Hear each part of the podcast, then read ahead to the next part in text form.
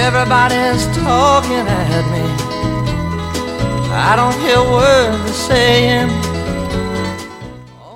Un saludo de quien os habla, Manuel Prieto, y sed muy bienvenidos a esta nueva aventura viajera que en esta ocasión no nos va a requerir un largo desplazamiento intracontinental o tener que dedicar largas horas en un avión.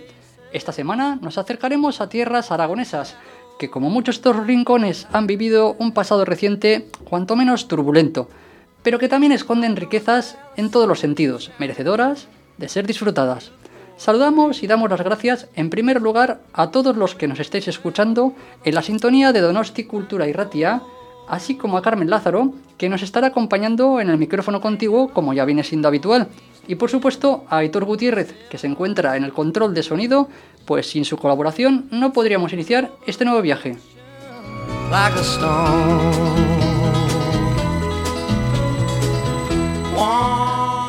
Hola equipo, berriz hemen zuekin Donostia Cultura entzuleok, de nuevo con nuestra audiencia, hola querida audiencia de Donostia Cultura y Gratia, y allá donde nos escuchan nuestros podcasts gracias a la imbatible supervivencia de la radio. Continuamos siendo turismo y siendo radio, que no es mala combinación.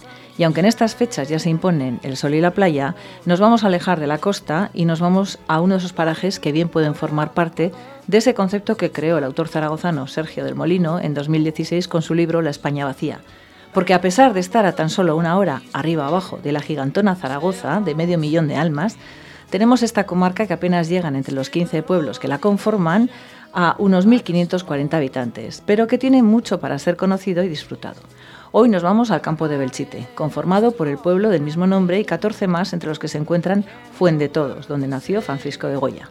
Pero además hay localidades con interés y argumento para deleitarse con la naturaleza, con las caminatas entre calles rurales y algún que otro tesoro, testimonio de que en otro tiempo, en estas tierras, se vivieron acontecimientos trascendentes.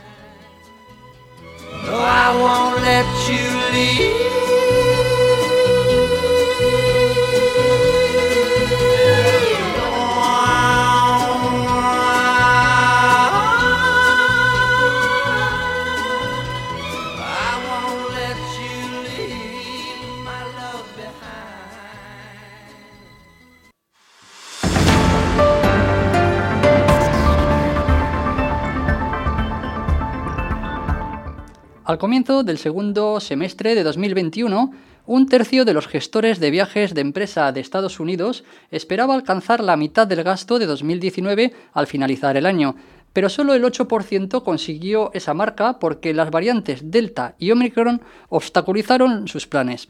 Este año, los viajes de negocios despegarán pero no así el gasto. Una encuesta de Deloitte dice que en el segundo trimestre de 2022 se alcanzará el 36% del nivel prepandemia y el 55% al finalizar el año.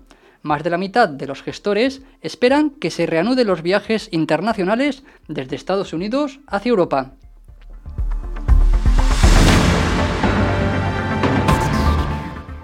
El top 5 de los trabajos en España con mayores índices de absentismo laboral está copado por actividades del sector turístico, concretamente agencias de viajes, operadores turísticos y servicios de reservas ocupan la primera posición.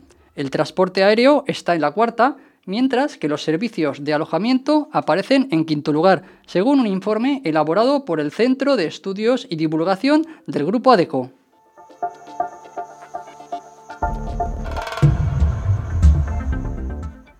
España seguirá siendo en 2022 el país preferido por los franceses para viajar al extranjero.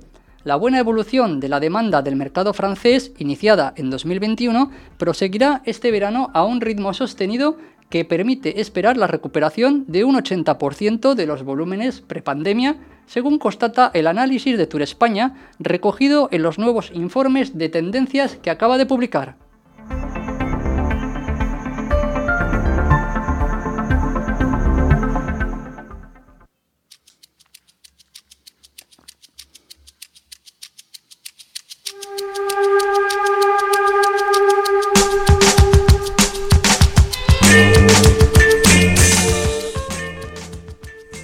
Comarca de Belchite, con los 15 pueblos que la conforman, queda enclavada entre la cuenca del Ebro y la cordillera ibérica.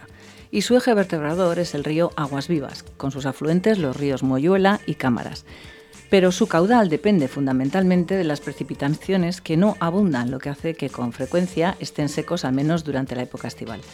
Así que de entrada nos enfrentamos a un destino donde el aprovechamiento de aguas comenzó ya en la época romana con la construcción de la presa de Almonacid de la Cuba, cuyo embalse se colmató a finales del siglo II.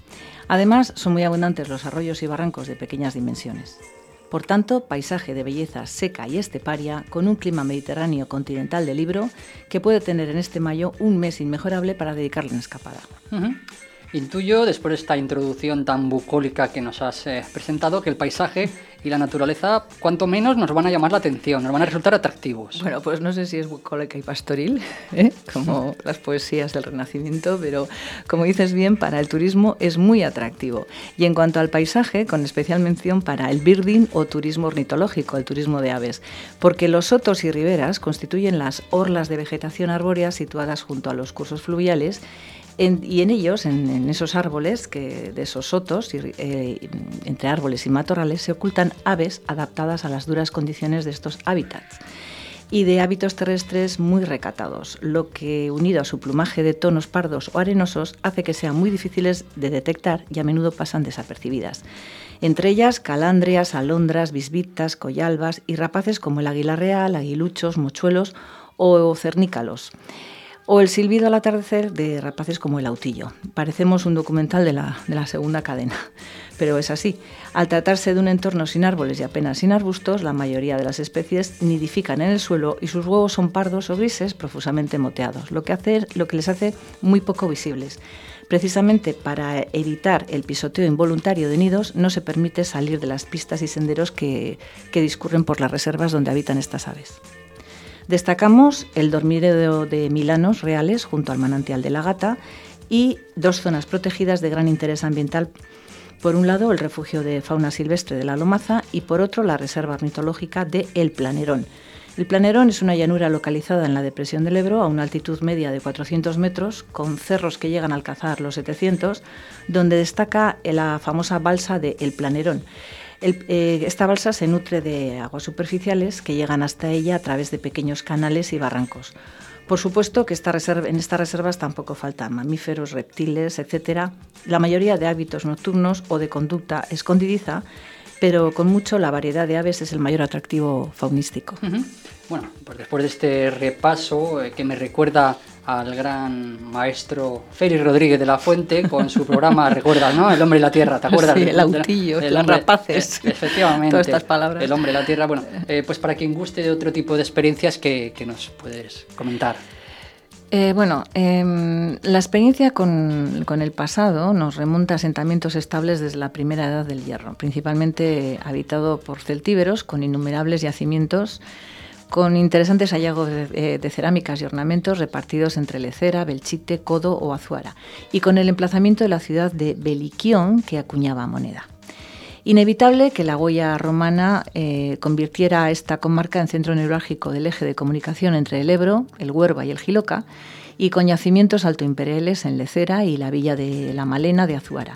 Y sobre todo la imponente gestión de la escasez de agua, creando eh, una espectacular red hidráulica en la presa romana más alta, en Almonacid de la Cuba, que hemos mencionado antes, que puede ser visitada eh, una hora en una visita de alrededor de la hora y media con un espectacular circuito de pasarelas. Recomendando, eh, recomendamos sin duda, como siempre, reservar visita guiada en el 976-83-7401 y en turismo arroba AITO, de ayuntamiento, o sea, AYTO, almonacid-de-la-cuba.es.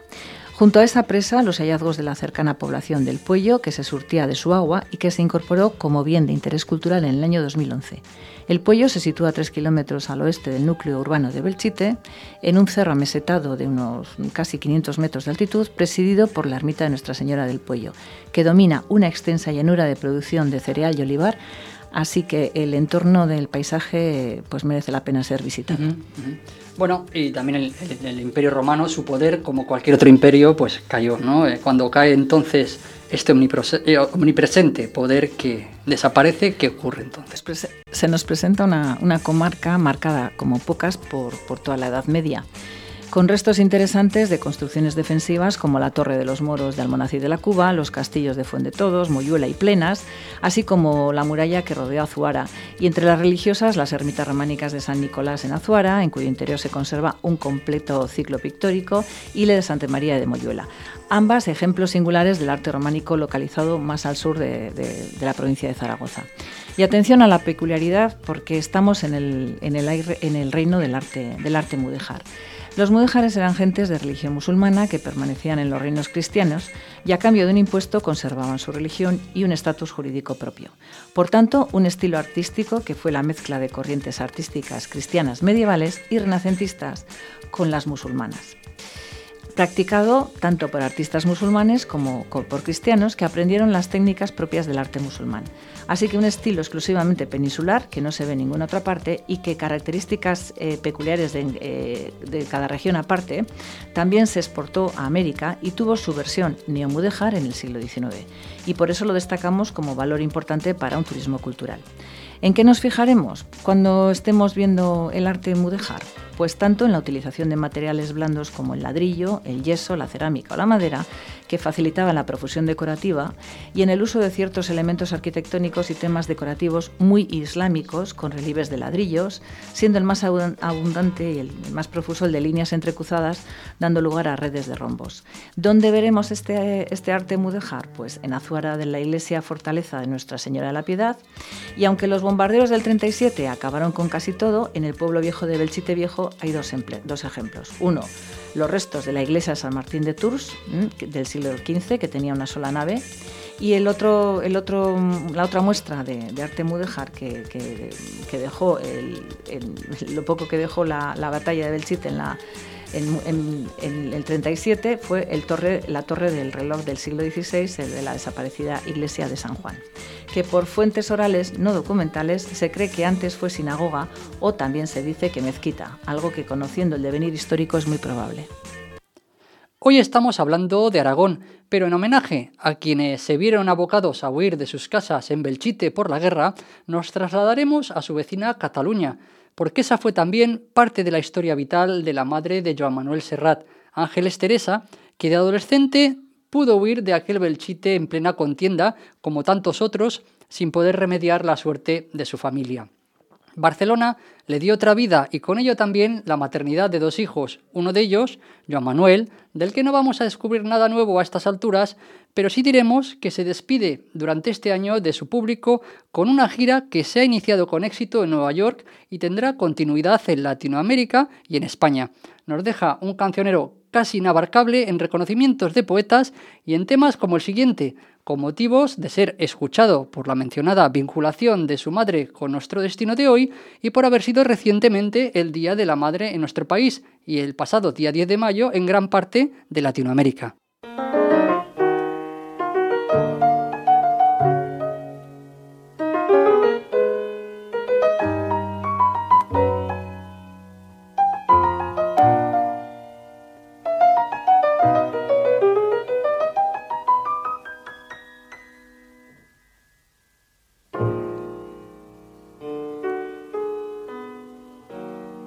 Es que no vuelva porque me he olvidado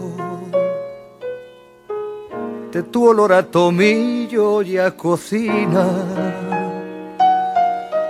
De lejos dicen que se ve más claro, que no es igual quien anda y quien camina.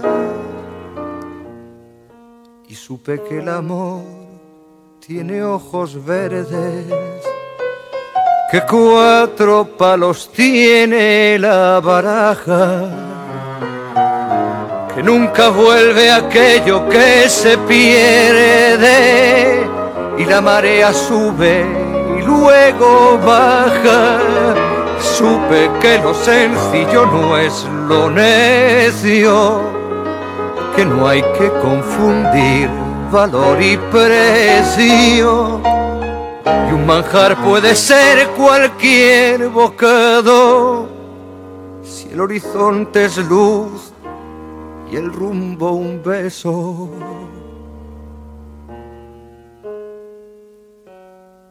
No es que no vuelva porque me he olvidado.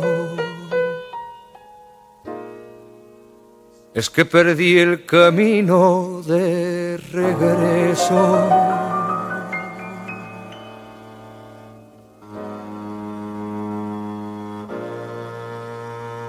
Mamá.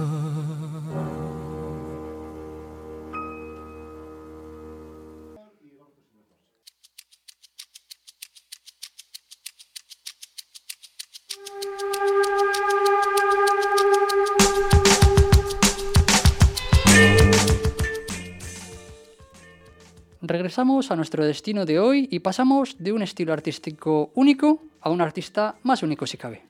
Eh, pues sí, de la excepcionalidad del estilo mudéjar a un artista único. Pero antes tenemos que mencionar que el abuelo de otro ilustre personaje, José Gervasio Artigas, fundador de la República Oriental del Uruguay, nació en la Puebla de Albortón uno de los pueblos de, esta comarca. En este, en este pueblo hay un recorrido por la Foz de Zafrané, ideal para recorrerlo en familia, con un espectacular barranco de dos kilómetros, una gran cueva que impresionará la imaginación infantil y un imponente pilar de un ferrocarril en desuso.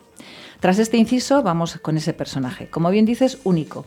Y yo añado universal, porque esta comarca transita entre el siglo XVIII al XIX con este personaje, de cuya obra no vamos a descubrir nada tampoco, pero sí mencionar que toca ir a Fuente Todos porque allí nació Goya, en 1746, en una modesta casa. Mientras creo, eh, por lo que he leído, que, se, duraban las, mientras se, hacían las obras en la, en la casa de sus padres de Zaragoza. Pintor de ascendencia en parte vasca, eh, del pueblo de Cerain, cuya casa fue comprada por el pintor vasco Zuluaga en 1913, esta casa de Fuente Todos, para ser conservada. Parcialmente saqueada durante la Guerra Civil y que es monumento nacional que pide ser visitado. Pero de Fuente Todos también se puede hacer un senderismo a, mm, los 8 kilómetros de la formación geológica de la, de Hoz Mayor o a las trincheras republicanas de Sierra Gorda dejando el terreno estepario para dar paso a los pinos y disfrutar así de la naturaleza, no solo de la obra de Goya y del origen de Goya. Y llegar al siglo XX es hablar en muchos casos de momentos cuanto menos convulsos, por decirlo políticamente correcto. Y en esta ocasión de un conflicto que no solo bombardeó ciudades, sino que encima también devastó pueblos enteros. Me refiero eh, obviamente a la guerra civil española. No, no vamos a profundizar en datos bélicos porque quienes gustan de este turismo saben que hay, de quienes saben, quienes gustan de este turismo y de los conocimientos militares, saben que hay tantos datos minuciosos sobre armamento, trincheras, refugios y estrategias que nos dejarían sin programa. A nosotros nos interesan las consecuencias de la experiencia, especialmente devastadora, que fue esta guerra en la comarca en el verano del 37, como atestiguan las ruinas del pueblo viejo de Belchite, que es lo que se puede visitar a través de la ruta Las Huellas de la Guerra Civil. Una experiencia que se puede realizar separadamente o en combinación con otras experiencias gastroturísticas y eh, para consultar horarios y, compra de, itinerarios y, y reservas, www.belchite.es y la oficina de turismo, como siempre, como lugar de referencia para toda actividad. Como curiosidad diremos que ese pueblo viejo devastado ha fomentado la atracción de amantes de los misterios y sucesos paranormales. En visita nocturna se accede a un enfoque menos conocido pero sugerente para quienes gusten de, estas temáticas. Bueno, y me consta, me consta que, en estas tierras se come bien, se bebe bien, la gente es eh, maravillosa, la tierra es espectacular, pero yo de todo esto me voy a quedar con la primera parte. Se come y se come muy bien, así que yo no me voy de aquí, no me voy de este programa sin pedirte un bocado de algo que se coma por aquí, una cacerola, un puchero, lo que sea, dime. A ver. Bueno, pues sí, eh, te vamos a dar ese bocado. Así que además de poner la mesa, ponte calzado, cómodo, porque antes que lo que se come aquí está lo que se produce, porque son tierras de triada mediterránea, o lo que es lo mismo, los tres productos básicos de la agricultura mediterránea, trigo, vid y olivo, que dan los tres productos básicos de la alimentación tradicional de esta zona, el pan, el vino y el aceite de oliva. Así que difícil separar el cultivo y la gastronomía de rutas paisajísticas que enriquecerán la experiencia en la mesa. Empezaré por el olivo, porque entre Codi y Belchite se extiende el mayor bosque de olivos de Aragón, que ofrecen un paisaje frondoso que cuenta con riegos datados en época romana, como ya hemos mencionado, modernizados recientemente. Hay arbequina y luego hay volvina y royal, que tanto nos gustan para picotearlas. Y destaca la variedad en peltre, que da un aceite virgen extra muy limpio, entre dorado y oro viejo, muy dulce, que es el orgullo de esta comarca. Por supuesto, eh, con denominación de origen como aceite del Bajo Aragón. Ni que decir que este aceite es muy apreciado en gastronomía y que una ruta del olivar, señalizada eh, de unos 11 kilómetros, propone una excursión entre olivares de más de 500 años, tan dignos de ser vistos como los monumentos, y que también se puede hacer visitas a una almázara. En la almazara, eh, es, eh, por si porque no sepa, es el lugar donde se transforma la oliva en aceite. Y para hacer el camino, importante el buen vino, que aquí son paisajes vinícolas. Con uva garnacha, que es originaria de Aragón, produce un vino de buena graduación alcohólica y aromas especiados en bodegas que han sabido elevar la categoría de sus vinos. Hay una ruta senderista a pie o en bicicleta durante todo el año, pero esplendorosa en verano, cuando la vid está en plenitud, lo que permite conocer de primera mano estos paisajes de unos 12 kilómetros y medio. Eh, esta ruta pues, eh, comienza en Lecera y de Lecera eh, el camino se une a Almonacid de la Cuba y cuenta con una actividad enoturística con catas. Y por supuesto, tierras también de cereales, con los mayores cultivos ecológicos, y zonas de monte bajo donde la ganadería puede pastar y para quien no sepa vivir sin queso, quesos de leche de proximidad, tanto de cabra como de oveja, producto que deberíamos de resaltar más porque nada tiene que envidiar el mapa quesero peninsular a otros europeos que han sabido venderse mejor, pero que no son mejores. Para no perderse nada y ahondar más eh, en temas de paladar, tres puntos, eh, tres w, perdón, punto gastrobelchite.com. Y hasta aquí esta comarca aragonesa de la que sabemos que nos dejamos mucho, como la ruta de Barbis, el embalse de Moneva o el pueblo de Plenas. Pero como esperamos haber dado cabida en vuestra planificación de itinerarios viajeros a esta comarca y sabiendo de vuestra avidez buscando, llegaréis a conectaros no solo con una terrible batalla, sino también con un paisaje único para ser vivido y un patrimonio que revela el peso y el pozo de invasiones, culturas y religiones, la trascendencia del reino de la corona de Aragón y la voluntad de los aragoneses de esta comarca, quienes con gusto os revelarán todo ello.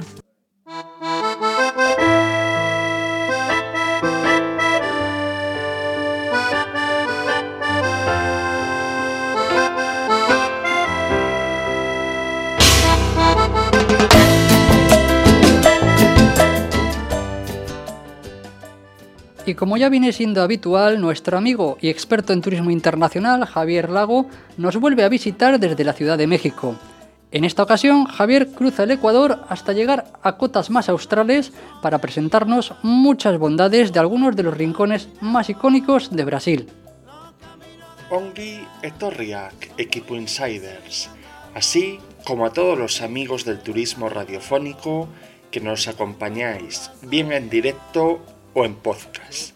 Y un siempre merecido reconocimiento a Aitor y Telmo, quienes hacen de este viaje una realidad. En el día de hoy, a través de los caminos de la vida, conoceremos uno de esos destinos que con tan solo pronunciar su nombre se hace presente el deseo de conocer por cualquier viajero, evocando a un sinfín de vivencias como el carnaval que permanecerán por siempre en la memoria del viajero más intrépido. Hablamos, como no, de Río de Janeiro. San Sebastián de Río de Janeiro, la segunda ciudad más poblada de Brasil, fue fundada el 1 de enero de 1502 por el portugués Gaspar de Lemos, siendo capital tanto del Imperio portugués en la época comprendida entre 1808 a 1822, como posteriormente capital del Brasil, hasta el año 1960, cuando ésta se traslada a Brasilia. Río atrae una gran cantidad de viajeros, tanto por razones lúdicas como por turismo de congresos o convenciones. La vida en las playas, como son Leblon, Ipanema o Copacabana, se convierten en un polo de atracción por su privilegiada ubicación y vistas. Aunque claro, playas hay muchas en el mundo. Lo que hace únicas a las de Río es la forma de disfrutarlas. Pasear en longboard por el carril bici o dar toques a un balón de fútbol en la orilla al atardecer, altiña que dicen los cariocas, es todo un lujo para la vista y los sentidos. Pero si por condición o escasa actitud ante el ejercicio preferimos sentarnos a disfrutar el paisaje o el ambiente, lo más recomendable será acomodarnos cerca de alguno de los diversos puestos de playa para tomar caipiriñas, tartas, maíz o el famoso couscous con arroz de coco y leche condensada. Museos de la naturaleza al aire libre y paradigma de diseño son el Parque Laje y el sitio de Roberto Marx, donde construcciones coloniales se entremezclan con flores, plantas y una exuberante vegetación arbórea. Más allá de playas, cultura hay mucha, desde el lugar instagramero en las escaleras de Selarón al contraste con expresiones artísticas urbanas en las favelas. Una forma de conocer un río más auténtico y de apoyar también a las comunidades locales desfavorecidas. El contraste social y las vistas desde Vidigal, Santa Marta o Rosiña no pasarán desapercibidas a los ojos del viajero con carácter social y aventurero. La escultura de Cristo del Corcovado, terminada en 1931 con motivo del 100 aniversario de la independencia de Brasil, representa a Cristo salvando la magnificencia de Río. Es uno de los iconos de la ciudad y por ende del país. Una forma diferente y privilegiada de visitar la montaña donde se ubica el Cristo es un tour en helicóptero, con unas vistas de ensueño al atardecer sobre la bahía de Guanabara. El Bondiño es el nombre popular que recibe el teleférico que une los morros de Urca y Pau de Azúcar, otro de los símbolos de la ciudad, y desde donde se recomienda comer en alguno de sus rodicios panorámicos, disfrutando la brisa marina y adquiriendo algunos souvenirs, mientras la mirada pasea por la menos conocida, aunque no menos bella, Praia Vermella. Pero como no solo la ciudad es digna de admirar y ser vivida, si el tiempo y presupuesto lo permiten, es un imperdible conocer Bucios, conocida como la Saint-Tropez brasileña, y la cual adquirió fama internacional por ser un recurrente lugar de vida alegre, diversión y ambiente bohemio, que atrajo a figuras internacionales de la época como Brigitte Bardot. Río de Janeiro es una de esas ciudades para descubrir y ser redescubierta, porque siempre tiene algo nuevo para ofrecer, porque las ciudades y los destinos cambian a través de nuestra mirada, para descubrir cómo nosotros mismos hemos cambiado, al regresar a lugares de antaño. Para más información y datos útiles del destino, visita la web oficial visit.rio. Y si después de escuchar este audio te animas a hacer las maletas, te recomendamos planificar tu viaje a través de una agencia, donde un agente de viajes certificado te brindará un plan a la medida de tus gustos e intereses. Porque recuerda que el agente de viajes es viajado, experto, conocedor y su labor es importante y fundamental dentro del turismo.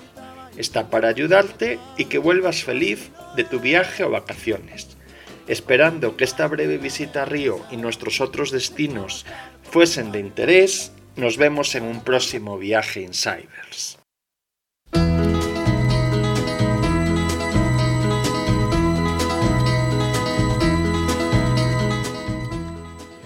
Nutrido programa que esperamos os anime a superar la barrera de la oferta cultural, gastronómica y comercial que es Zaragoza, porque este destino de hoy, la comarca de Belchite, está tan solo está a menos de una hora de Zaragoza y es mucho más que una dura y dramática batalla.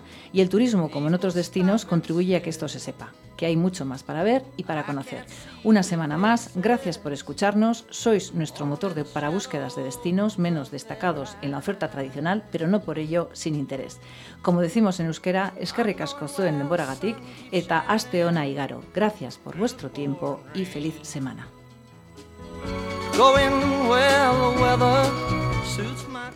Y así damos por finalizada una semana más nuestra aventura viajera desde tierras de Aragón hasta el Rincón Carioca. Agradecer, como no, a Hitor en el control de sonido por su colaboración, así como a Carmen Lázaro por presentarnos otro de esos lugares que merece la pena ser descubierto, visitado y disfrutado. Y sin duda alguna, a todos vosotros por vuestra compañía. Yo soy Manuel Prieto y recordad que hasta el viaje más largo comienza con un primer paso.